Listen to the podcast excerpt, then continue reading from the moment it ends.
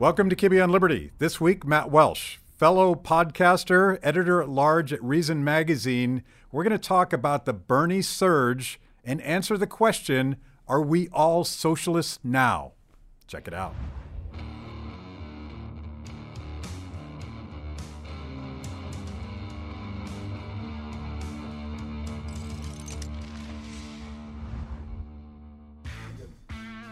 Matt, welcome. Matt, thank you.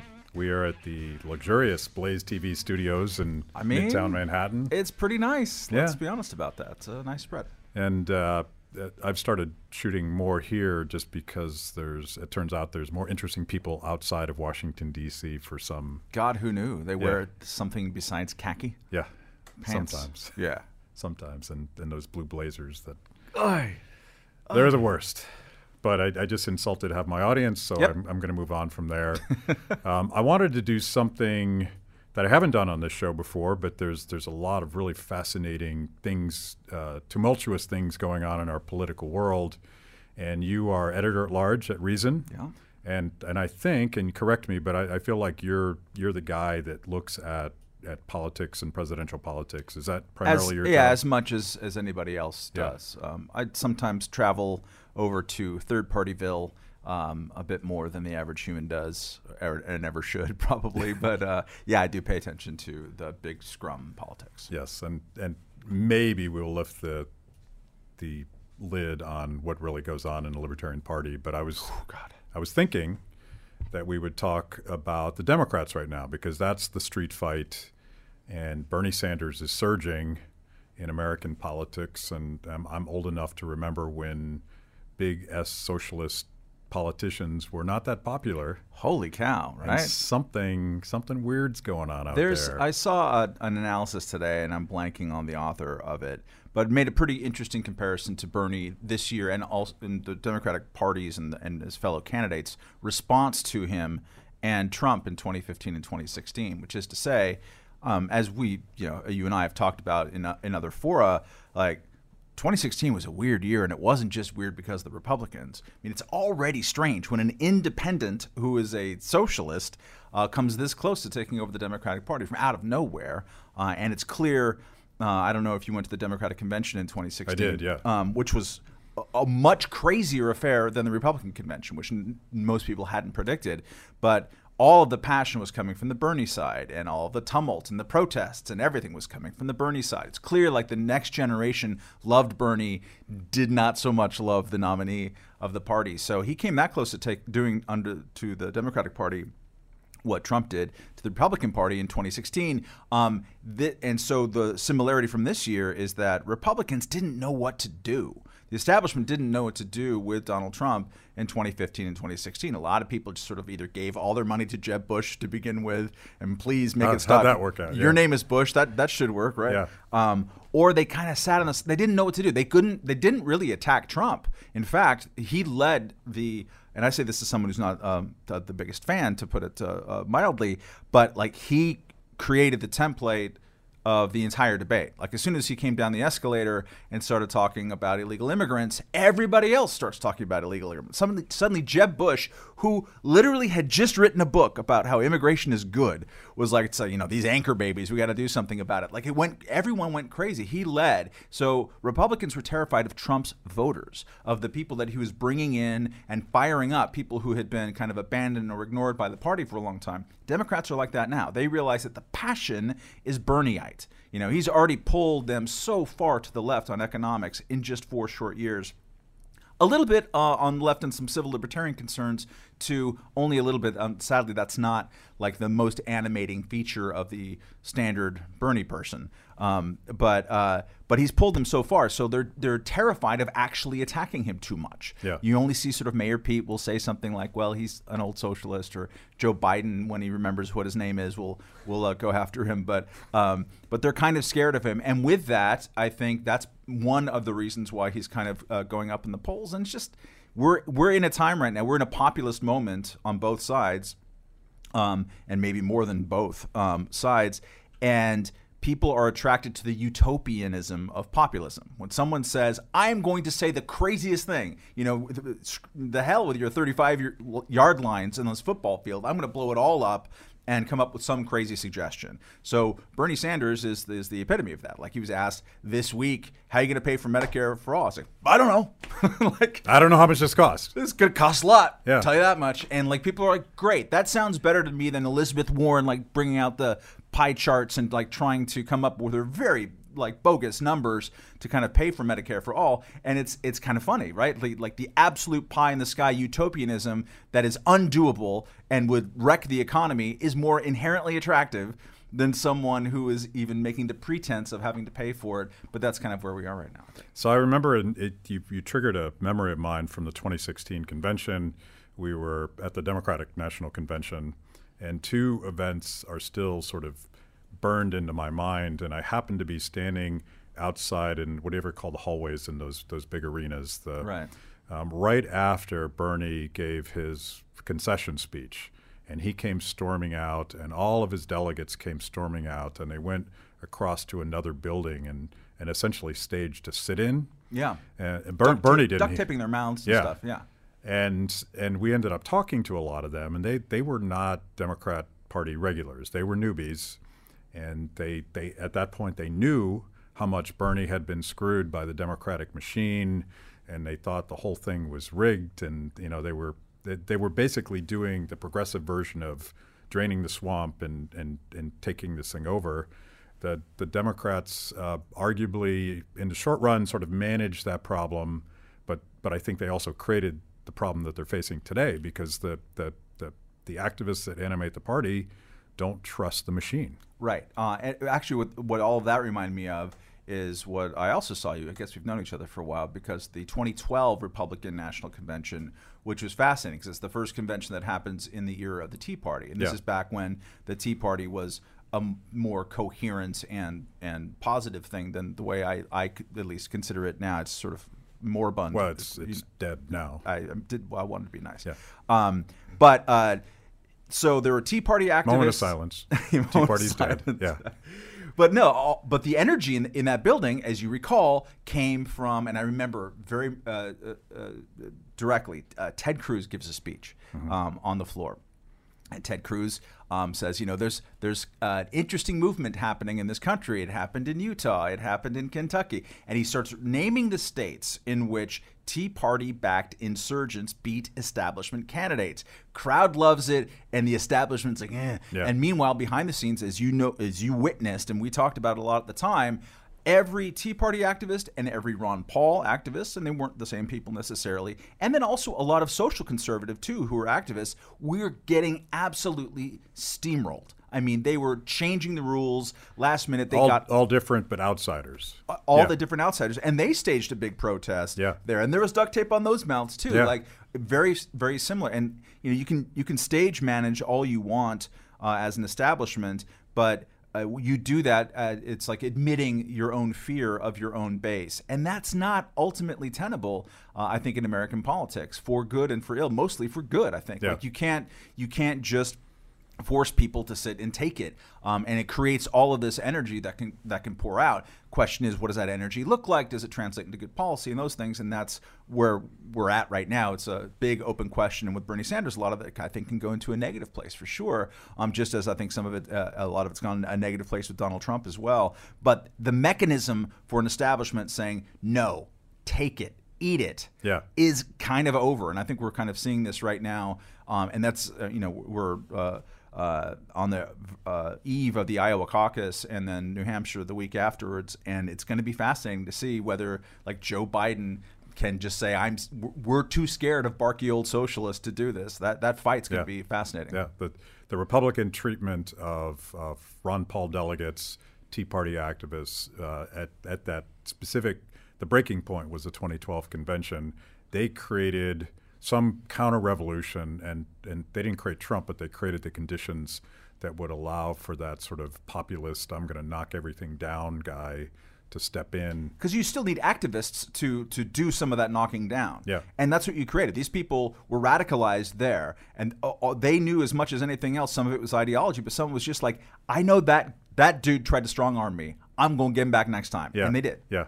And that's the Democrats are going through this right now, and it's sort of fascinating to watch Um, I just read a, a, beautiful opposition research piece written by Jonathan Chait of New Yorker. What's New York what Magazine. New York Magazine. Thank you. Um, and it, it had links to all the craziest shit that Bernie has ever said or done. I watched, and I can never erase this from my mind, a a video of a, a topless Bernie Sanders drinking with a bunch of uh, Soviet era communists, and they were they were singing um, uh, drinking songs to the Republic and all that. Um, I can never unsee that, but like the the machine, that the Democratic machine, I don't know if he would appreciate being lumped into that. Um, they're freaking out because because Bernie right now is killing it in in the early Democratic states. Yes, um, but there's also Bernie has a problem too that uh, maybe only recently he's beginning to overcome, which is for the entirety of the Democratic race up until basically this week. There, you can you can measure the lanes, right? Um, there's a progressive lane that's been Bernie and Elizabeth Warren, and then whatever straggling. Right now, it's only Tom Steyer basically in the race, who you'd really consider that way. Um, you know, super impeachment, you know, green triple New Deal guy. Um, but before it might have been Bill de Blasio, it might have been this person, that. But like the progressive left lane, add up their polling numbers, uh, especially nationally, but in most local polls too, it's never been much more than about 37, 38%. It's been pretty stable. Like, you know, from 32 at the beginning, now it's up to 38. They've grown the category a little bit, just a little bit.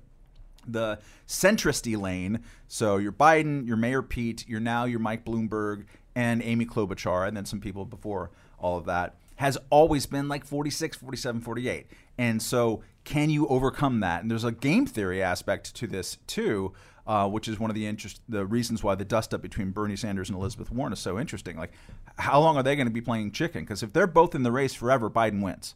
Um, but if it breaks decisively for one or the other, and then one like gets out of the race, then now Sanders can can win. That's difficult because I mean I think in an election where dem- the by far the biggest factor among Democratic voters in their treatment of who to vote for, in ways that they haven't seen in generations, if ever, is can you beat Donald Trump? Uh, Bernie has an answer to that question, which is interesting, and it might be true. I don't know. I have stopped making predictions in, in politics for good reason, but Since, which is since 2016. yeah, I mean, actually, since 2015. Yeah. Um, since since Donald Trump came down, I saw him give a speech at Freedom Fest in July of uh, 2015. You can go back and look what I wrote at the time, and I concluded and wrote uh, at the time that there's no way Americans are going to greet someone like that with uh, political success. I was totally wrong about that. Um, so I've been been uh, sitting back uh, ever ever since then. Um, but Bernie's answer to the question is that I'm going to excite people who are outside of the process. Um, I'm going to start the revolution. The young people are going to come out. I'm going to attract people who don't usually vote. He might, right? He does. There is this thing that the elite uh, establishment media does not want to admit that there are Bernie Trump voters. There's lots of them. Oh, there's lots of them, yeah. Yeah, uh, and and they're and because you know they're outsiders, they're railing against the establishment. They are saying that your party has given lip service to whatever they've been talking about all these years, but they haven't actually gone for it. I'm busting apart the Overton window. I'm going to do uh, crazy things and speak out of conviction and like put everybody on their heels. That's inherently attractive, and that can attract outsiders. That said you know, the most pragmatic voters in the Democratic primary are black voters. And so far, they haven't really broken for Bernie Sanders at all. And they're huge for Joe Biden because they think he can win. Yeah. He is also, like you, you mentioned, that there's a lot of Bernie Trump voters. And I, I remember in 20, I think it was 2015, and I, I pull it up once in a while. Um, there was a New York Times article. They sent a reporter up to Burlington because Trump was trolling Bernie by holding a big Trump rally in Burlington, and they and people are lined up around the block as they always were for Trump rallies. And the reporter went down one after another, uh, thinking that they would get all of this sort of anti-Trump. This guy's crazy, and and one after another said, "I'm a Trump guy, but I, I dig this Bernie. If Trump doesn't make it, I'm a Bernie guy." And and vice versa, again and again and again, and it it has something to do with um, uh, part of it is authenticity, but part of it is sort of what I would call sort of flat earth negative sum game economics, where Yeah. immi- immigrants are inherently a problem, trade with other countries is inherently a problem, and and there's really no difference between historical Bernie, the Bernie that got to that point. I think he's changed a little bit now On immigration. and and Trump, but that's you know Bernie's shift in immigration is is is a hat tip to the party and where they are right now. Yeah, the um, uh, it's interesting to watch how Bernie answers questions on uh, during debates about trade, right? Like, would you vote for the replacement treaty um, of for a NAFTA? And he's like, no, I'm not going to vote for it. And here's why: because it's not going to combat climate change. Like, what? That's what? What are you talking about? Um, you know, it's it, it, but um, when you peel all that away, it's basically I don't like what Trump's doing on trade because he's dumb, because he doesn't know what he's talking about, because I don't like I don't like his manners. Yeah. Um, Bernie would have voted, and he has said this, against every single free trade agreement since World War II. He says, with breathtaking inaccuracy, that trade treaties are a race to the bottom, that international trade is a race to the bottom um, at a time when we've lifted a billion people out of extreme poverty over the last 30 years, primarily according to the United Nations, not like some crazy the crazy right wing United Nations and Bono. You know, uh, we've lifted a billion people out of uh, out of poverty, uh, extreme poverty, primarily because of international trade. So, uh, you know, I guess he's not siding with with poor people. However, this is one of those areas in which the kind of elite Washington consensus, which in many times you and I and other people are railing against, um, they created frameworks to reduce uh, uh, global tariffs out of a sincere belief that doing so increases peace and prosperity and allows you to have a bulwark against the Soviet Union. That was all true, right? But the question is, oh, the things that you build to get there, are you then creating a big gap between yourself and your populace? Do your do the people do your constituents have any sense that they can control this? Is there democratic legitimacy for what you do? And I think right now in the global rise of populism, and it has risen to a startling degree over the last ten years, and uh, populism of both the right and left. I mean, there's Peronists are back in charge in Argentina. Uh, there's Modi in, in India. I mean, this it's we're seeing both types come up. Um, both types are reactions against kind of transnational bureaucrats telling you how you should live your lives. Yeah. So um, yes, Bernie's doing this. Uh, Democrats have been campaigning against trade agreements forever, but they did it insincerely. Yeah. I mean, uh, Hillary Clinton called TPP the gold standard, the Trans-Pacific Partnership, the gold standard, and then like went against it when she was saw that the wind was blowing this direction in a primary campaign against Bernie Sanders. Uh, but he's sincere, um, and I think for a lot of uh, people uh, who I respect who are thinking about voting for Bernie Sanders just because they don't like Donald Trump sincerely. I get it. Um, and also, they think that he's not a Bernie. Say what you will about his crazy policies, he doesn't seem like a personally corrupt person. He seems like a guy. He's a decent guy, right? Like he's funny. Um, yes, all that's true. He would also dismantle the international trading order. Yeah. Like the the the beginning, the first minor skirmishes of the trade war, Donald Trump, sure, yes, he did that. Bernie would finish the job. He would go all the way to Baghdad. I, I think I think as a free trader, I think Bernie is far more radical anti-free trade much than, more. than Donald Trump is. Much much yeah. more. And uh, and people kind of you know poo-poo that, wave it aside, or they themselves believe it. Although interestingly, uh, because of probably just reaction to Trump trade right now is more popular than it's been in America for like 20 or 25 years. Uh, so I don't know.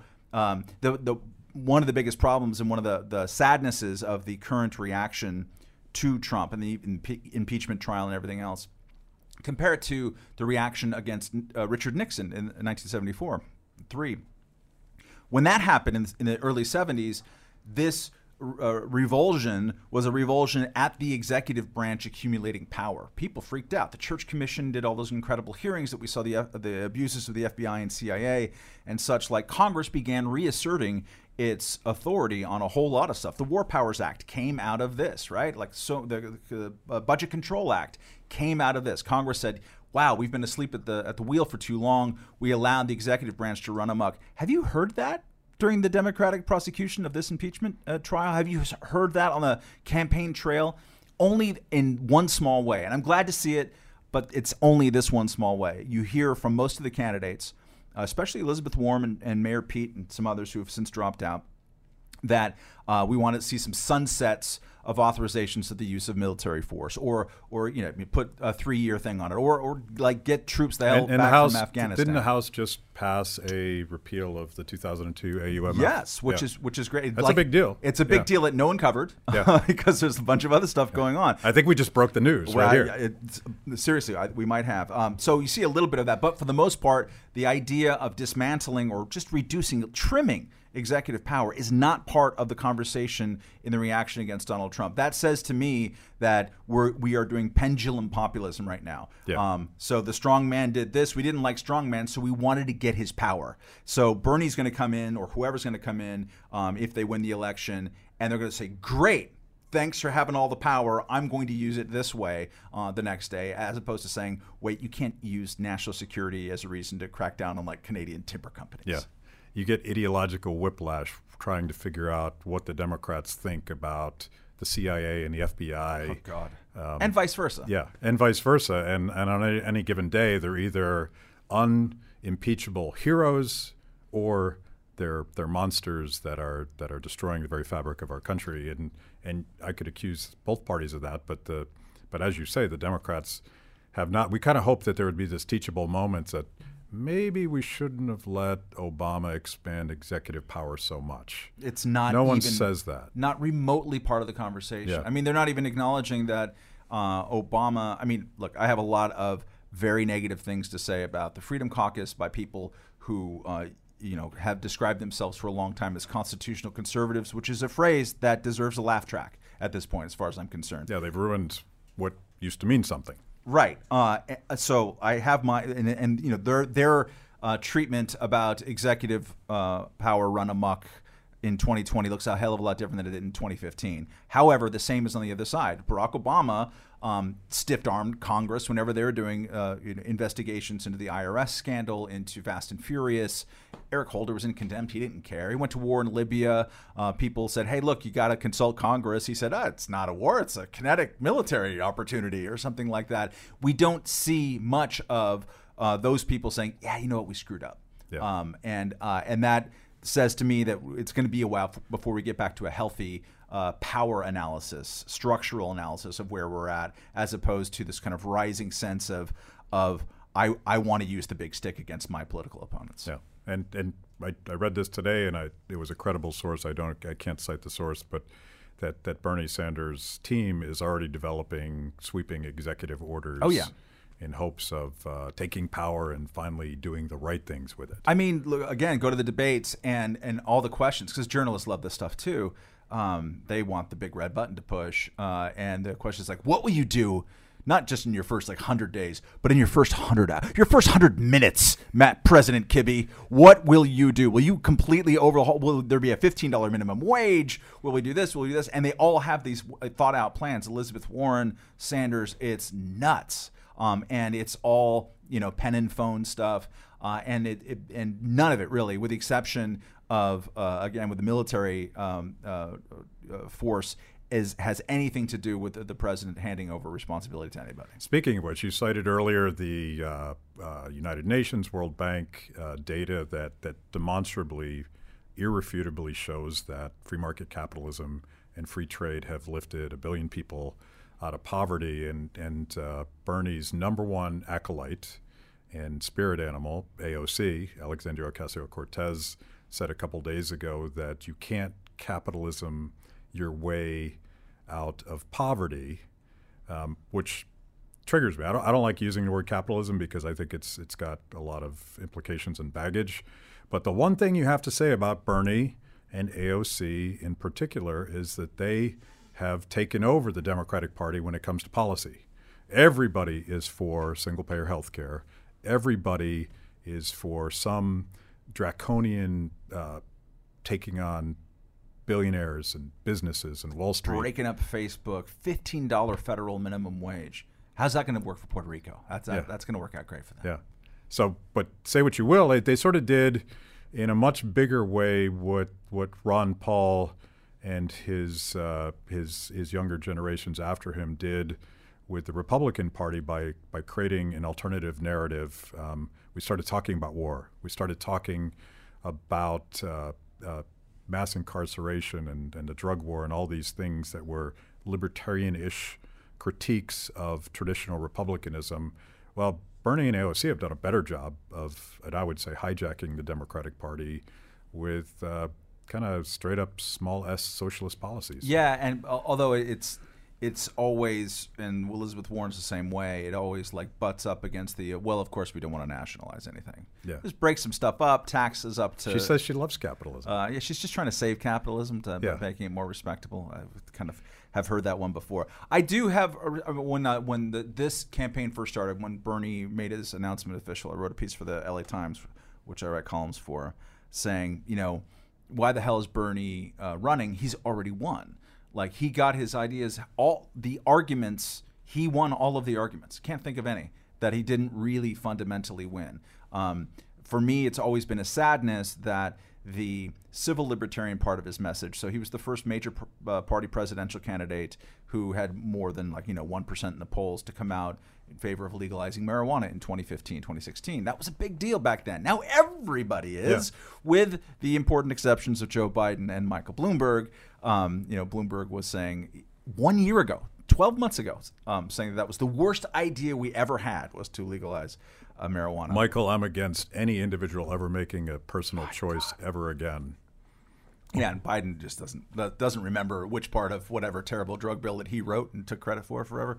Um, but for the most part, everybody else running is all agreed, and even some of them, Mayor Pete uh, Buttigieg, uh, is about the only one who takes the prohibitionist uh, critique and applies it to other drugs besides marijuana. That's exciting because most of them are like, "Oh, we have an opioid crisis, so let's jail all the doctors," which is not really the best way to go about it. But yet, you're right. He has. Um, by hitting these points over and over again, kind of building an army of people out there. I mean, the Planet Bernie is a huge and highly mobilized and just yeah, a, a crowd out there, which is uh, again uh, reminiscent of the Ron Paul revolution. Yeah. Like, uh, and I- think probably the only other campaign that gets close to it. Uh, but it's just different in kind. Uh, is uh, Andrew Yang of all, all, all things? I mean, the online Yang gang, but that's much more of like um, very disparate in terms of policy because he just, you know, I think we should have a new policy about black cups uh, with gold uh, interior. Let- Let's start that one. Like Yeah. his website is just like, eh, whatever, roll the dice on the policy. He's more like a happy warrior and. And it's he, he. I think he's more like uh, we should have more categories of humans. You, you know, you were talking about the um, the Bernie Trump voter. Um, what I like about uh, that as a character, or even you know the Bernie Trump Obama voter, or a Mayor Pete, you know uh, George Wallace voter, like whatever, like because most Americans are weird, right? Politics tries to organize us in these categories, and the idiots like us who write about it or talk about it or get our, our, our hands dirty in it um, so stubbornly refuse to learn that it's not about what we think or the you know the organize you know, the ideas that animate what we're doing. I was just looking today uh, because you know Trump will probably survive impeachment today and get a you know a kind of a, a complete uh, uh, blank slate in the United States Senate. And wow, think about four years ago, he's taken on every single like power center on the right and has brought it to its knees or just like transformed it. He did it with Fox News. He ran against Fox News. People forget this. He broke Fox News Yeah. in 2015 and 2016. National Review, four years ago last week, came out with a gigantic uh, against Trump issue. Go back and read it. Look at some of those names. Brent Bozell against Trump? What? Ben Domenech? I mean, Ben is not a super pro Trump, but the Federalist certainly hasn't been shy about about Glenn Beck. I've heard of that guy. He was in that issue. He wrote a thing. Um, uh, and it's amazing to see how many people since then have like, gone this direction. Some were like the Bill Kristols, and they went to the Never Trump place. But uh, uh, again and again and again, he brought them kind of uh, to heel and transformed the party. I might not like where that goes goes policy wise, but as like a power move and and and also just exposing what you and I have talked about a lot over the years is that the power of the establishment is just leaking and leaking and leaking and completely eroding in democratic legitimacy of the actual base of the voters. Um, the human beings who vote for people vote on all kinds of different ways than the people who kind of like write and try to organize the thoughts about it. Yeah. Um, Bernie appeals to that. Um, Trump appeals to that. AOC, who's got pretty great game when it comes to like you know uh, talking online and these kind of things. She's created her own power center. She's very entrepreneurial. I'm not the biggest fan in the world. Let's be honest about, they're straight about that. However, like you have to respect the kind of game that she's brought to it. A couple other people on the right you can say that about too, but um, it things are way more fluid, I think, than uh, and we have to relearn this every four years somehow. Like, oh wow, we can still be surprised by Yeah. outside agitators and using the internet to change conversations, and yet here we are. We're stubborn creatures. To me, the the biggest takeaway, and it's it's basically a complete uh, refutation of my entire career. And you said this: people that think like us, and and by that, I'm going to interpret that to mean people that think that policies matter, people that think that politics is, in, at least in part, driven by policies. Um, you sort of learn, uh, starting with this sort of counter-revolution based on on being against the machine, that policy really doesn't weigh very heavily in the minds of of voters and the public when they make these kinds of decisions. They like Andrew Yang. They have no idea what he stands for, but there's something about his persona that appeals to them. I I think that's absolutely true with with Bernie and, and probably Donald Trump to a great extent. He's he's he's the anti-establishment answer to our problems. The uh, there's a great phrase that I'll mangle from Josh Barro, who's a itinerant political journalist and commentator. I think he might be at Bloomberg or Business Insider or whatever the hell. They're all they all sound the same after a while. Uh, I say this with, with fondness towards Josh, but he said this in the 2015-2016 cycle is that something along the lines of voters don't have opinions about issues. Um, they have reactions to problems more or less. Like Yeah. they're just sort of responses, gut responses to this, and they want to know: Do you have the same gut response? Um, which is why I, I you know, in, in large part, why so much political conversation is really stupid. Uh, like, uh, you know, it's all this like nonstop empathy. Like, oh, I totally get where you're coming from, and and everyone's got Lenny Skutniks planted all around them. This is a term of art uh, talking about uh, Ronald Reagan, uh, the visitor to the State of the Union address in 1982, and ever since then, every single State of the Union address and every single uh, you know debate or or that you always have a local there whose stories that you feel Barack Obama printed out had printed out uh, in the White House in order to like to keep it real for his brain. He'd have like stories of individual people, so he could always just be connecting with Yeah. the uh, with the individual. So some of it uh, gets really kind of silly and pandering. However, uh, what that is the the truth that it's based on is that people are looking at. They know they might not think that it, it would be would have ever been a good idea to, as Trump uh, campaigned on, um, deporting the legal U.S. citizen children of illegal immigrants.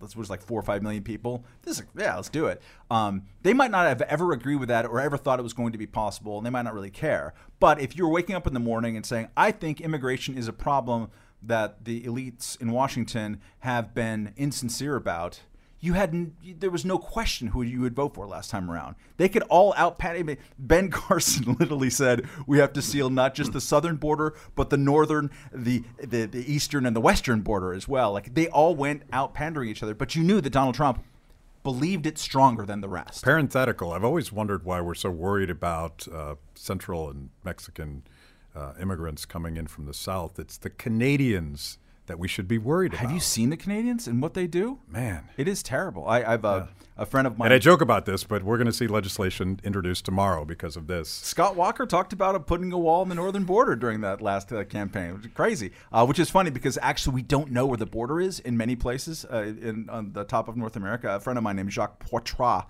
obviously a terrorist, um, wrote a book about. We the- can't let those people in. no, no, no. I, I think I think we, we already have a fatwa on it, but uh, wrote a book about like the absolute impossibility of even knowing the uh, border between between that. Yeah, uh, but like uh, we get hung up on it. It's like journalists are always like.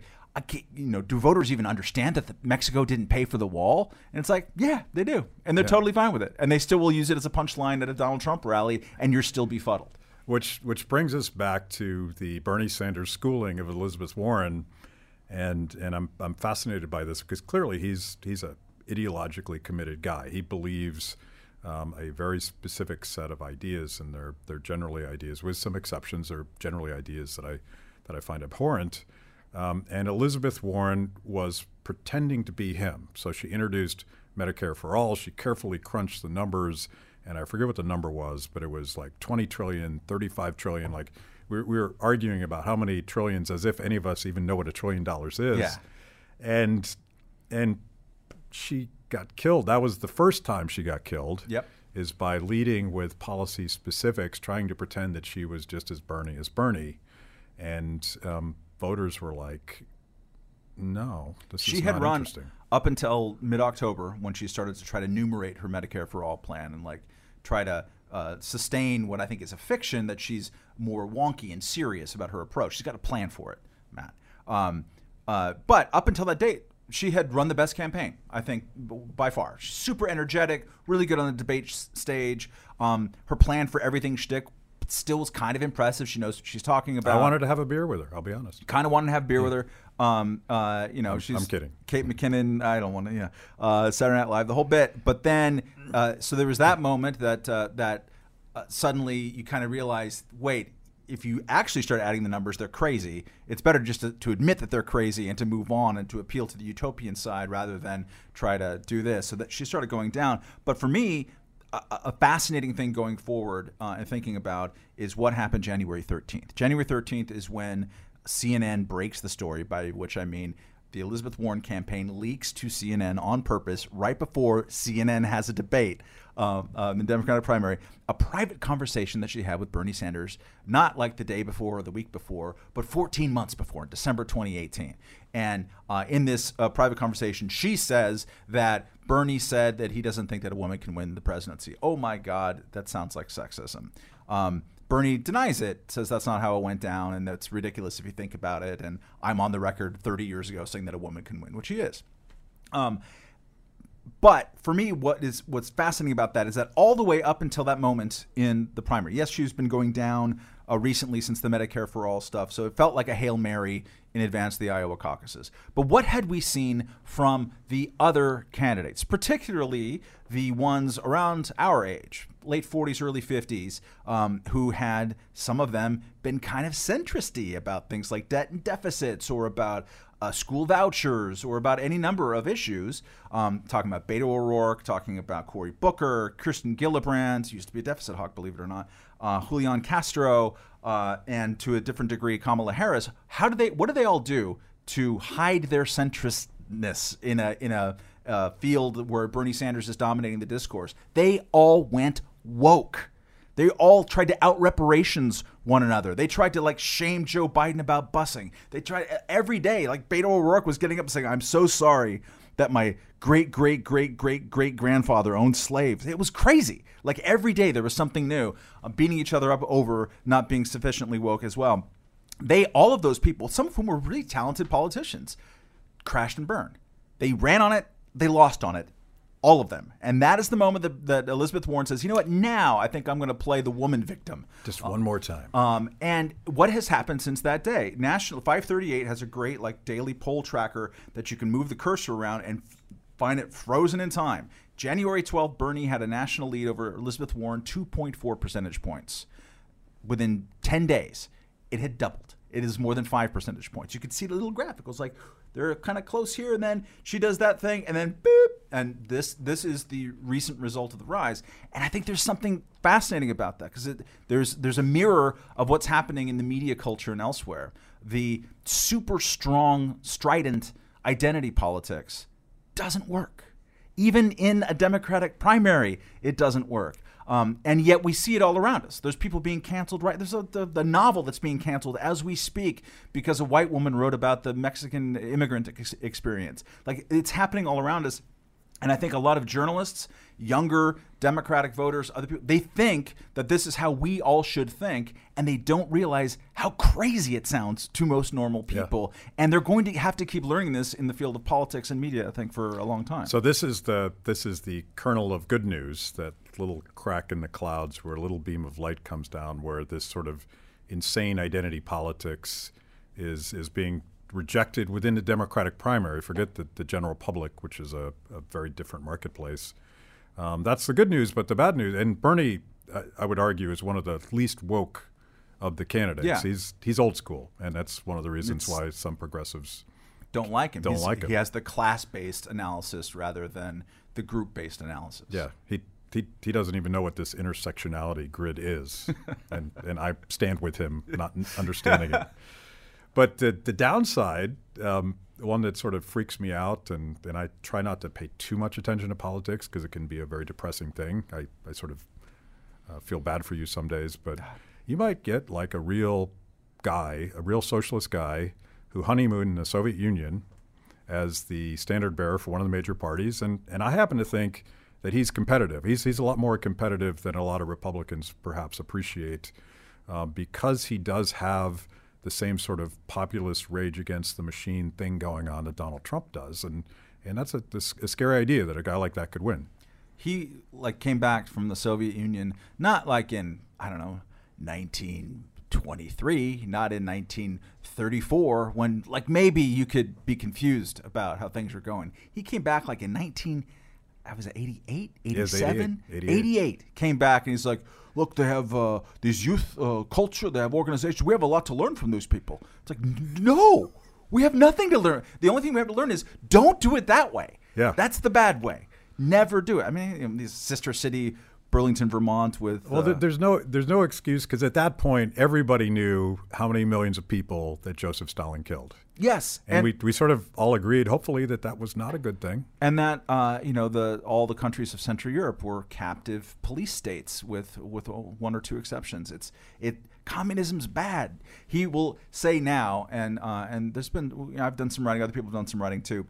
You go back and see his his writing and his thoughts in the 1970s, and he did want to nationalize banks. He wanted to nationalize the means of production. That was the goal of his revolution there. Um, when he's asked about it now, he's like, "Look, when I was the mayor of Burlington, I didn't, you know, nationalize the corner stores." Well, good. So let's talk about why you didn't.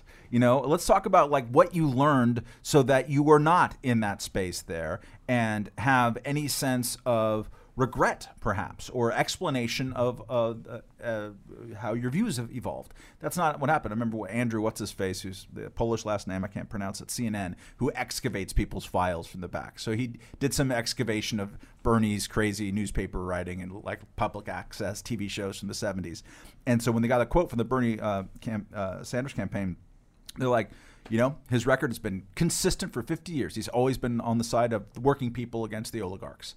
Like, consistent for 50 years is not something to brag about about that because you were wrong on a very big issue. You looked the other way in Cuba, in Nicaragua, in the Soviet Union. That was a pretty colossal misjudgment and I'm curious to know well, you know how he and why he learned. He's not going to say that. But the thing is that's me. I'm not a Democrat. I'm not a Democratic voter. I'm not his base in any way. He doesn't need my vote. Um, and the base doesn't really seem to care. For the most part they see this as uh, even if they're not even engaging with it intellectually, they see this as oppo research by the Jonathan Chaits of the world, who they hate because they think they're neoliberal sellout swines trying to keep keep the uh, the insurgency down. Um, so yeah, we could be in a place, and that's what happens when you pendulum from right populism to left populism. You're going to get unspeakable uh, policies and stuff that people campaigned on suddenly in the White House. Um, and I'm afraid we're in that cycle for a while. So, yes, I'm glad that you pinpointed that we have a kernel of something to look forward to, which is that eventually the purveyors of nonstop wokery uh, will at least uh, come face to face with the fact that they don't have much power. That's nice. But that's about the only thing that I'm super excited about right now. So I, I'm, I'm going to try to end on a positive note, and, and and now people are like deeply depressed, and and I have this question about uh, small L libertarians, big L libertarians, uh, liberty curious people that are sort of off put by the entire tribalism of left and right wing populism. Um, what do we do? And and because I'm a dorky libertarian, I'm going to quote Hayek because why wouldn't you? In in, Just in roll up the sleeve and read the tattoo. yeah, in in the uh, he wrote an article when, when he was he was actually looking at a very similar dynamic, looking at at, at Nazism on supposedly on the right and and really strident, violent communism on the left, and and he was trying to figure out why we liberals, liberal in the classical sense, couldn't connect with people in a same visceral way, and he and he basically ends this article by saying we need to be more utopian. We need to not sound like we're just trying to make the establishment a little more efficient. We need to think big and and sell really big visionary ideas about this alternative world where people cooperate and and the beautiful things that happen when people are free. And now I'm filling in some words for him.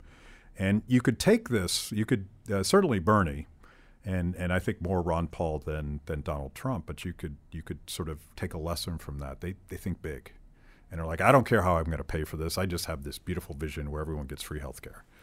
Um, we probably need to do a little bit of that. It's hard. I'm I'm so uh, I I'm I don't come uh, to my libertarianism from philosophy.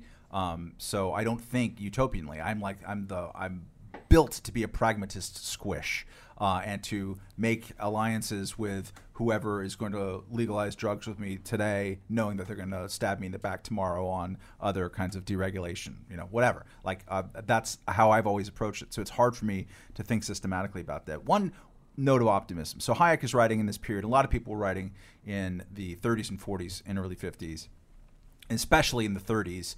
Um, George Orwell comes to mind. Um, looking at just basically rise of fascism, rise of communism, we got to choose one. Um, there was a whole lot of people like what what did Orwell get wrong? Because he didn't get a whole lot wrong, but he got some big things wrong.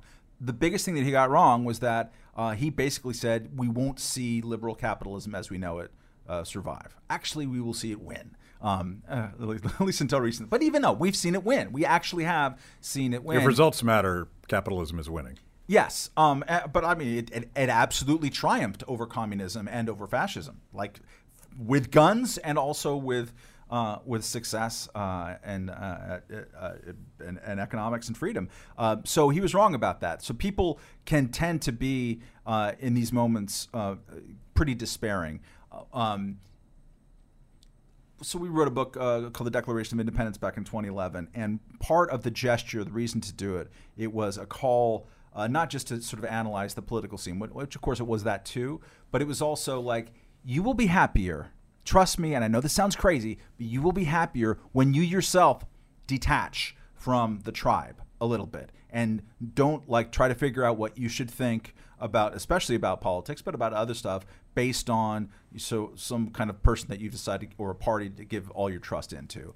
Um, it's hard work. It can be unsettling. I know a lot of, of uh, conservatives or the never trump conservatives who've been republicans their whole life they still are like oh my god what do i do with my life? I'm like welcome to it dude. It's pretty great actually. It's fun to think for yourself um, it'll eventually take you to a, a, better place. The problem is right now, and we saw this in 2018 in the midterm elections, that was the highest turnout of any midterm in 100 years. What happens when people are so fired up to beat the other team, which is what that's all it is. It's not it's not necessarily enthusiasm uh, for their own team, although there is some with Trump and there is some with Bernie. Um, but like the turnout is because of that. That means third parties, independence, this space to be an independent, to express independent ideas is so small. You're vilified. Who's the most hated person in Washington or until he left? It was Jeff Flake.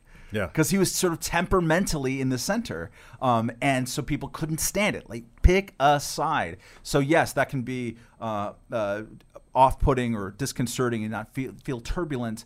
Uh, however, just like Orwell and, and, other people who were going through that, and Hayek who saw it around them, um, remember that those dudes won, and they won by keeping their heads, and they created a literature that we can go back to and look at uh, based on their observations and based on their very, very hard work in difficult circumstances look, this ain't difficult. We're not Václav Havel in 1983. We are in America. We can still do whatever the hell we want to. So uh, no matter how put upon you are, or how annoyed you are by things, you're free. You can still do this stuff. So don't lose hope. I just talked myself into being optimistic. Yeah. I don't know how that happened. Thank you for this, the this, invitation. This is a, a small um, small bore version of utopianism because it's really just about uh, individualism in the sense that – everybody's a little bit different. Everybody's got a different path in life, and and we're the counter counter revolution because we want you to be free enough that that somebody from uh, Washington D.C. or or corporation mega corporation X,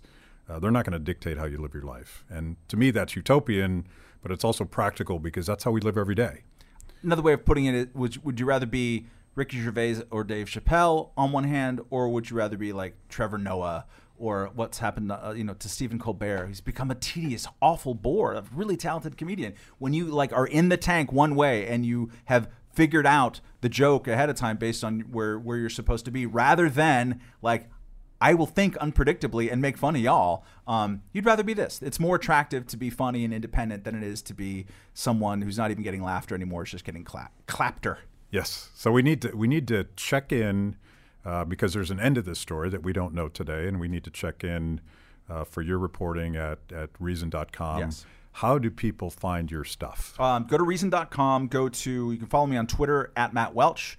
I'm always uh, tweeting and uh, I co-host a, a, uh, a, two podcasts. One is the Reason Roundtable that you can find a Reason, and also the Fifth Column podcast with uh, uh, Kmele Foster and Michael Moynihan. The second and third best podcasts on the market today. Thank you very much.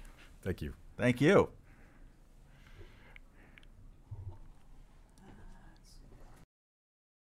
Thanks for listening to Kibbe on Liberty. Be sure to subscribe and rate the podcast. Your ratings will help us reach even more people with our mostly honest conversations with mostly interesting people.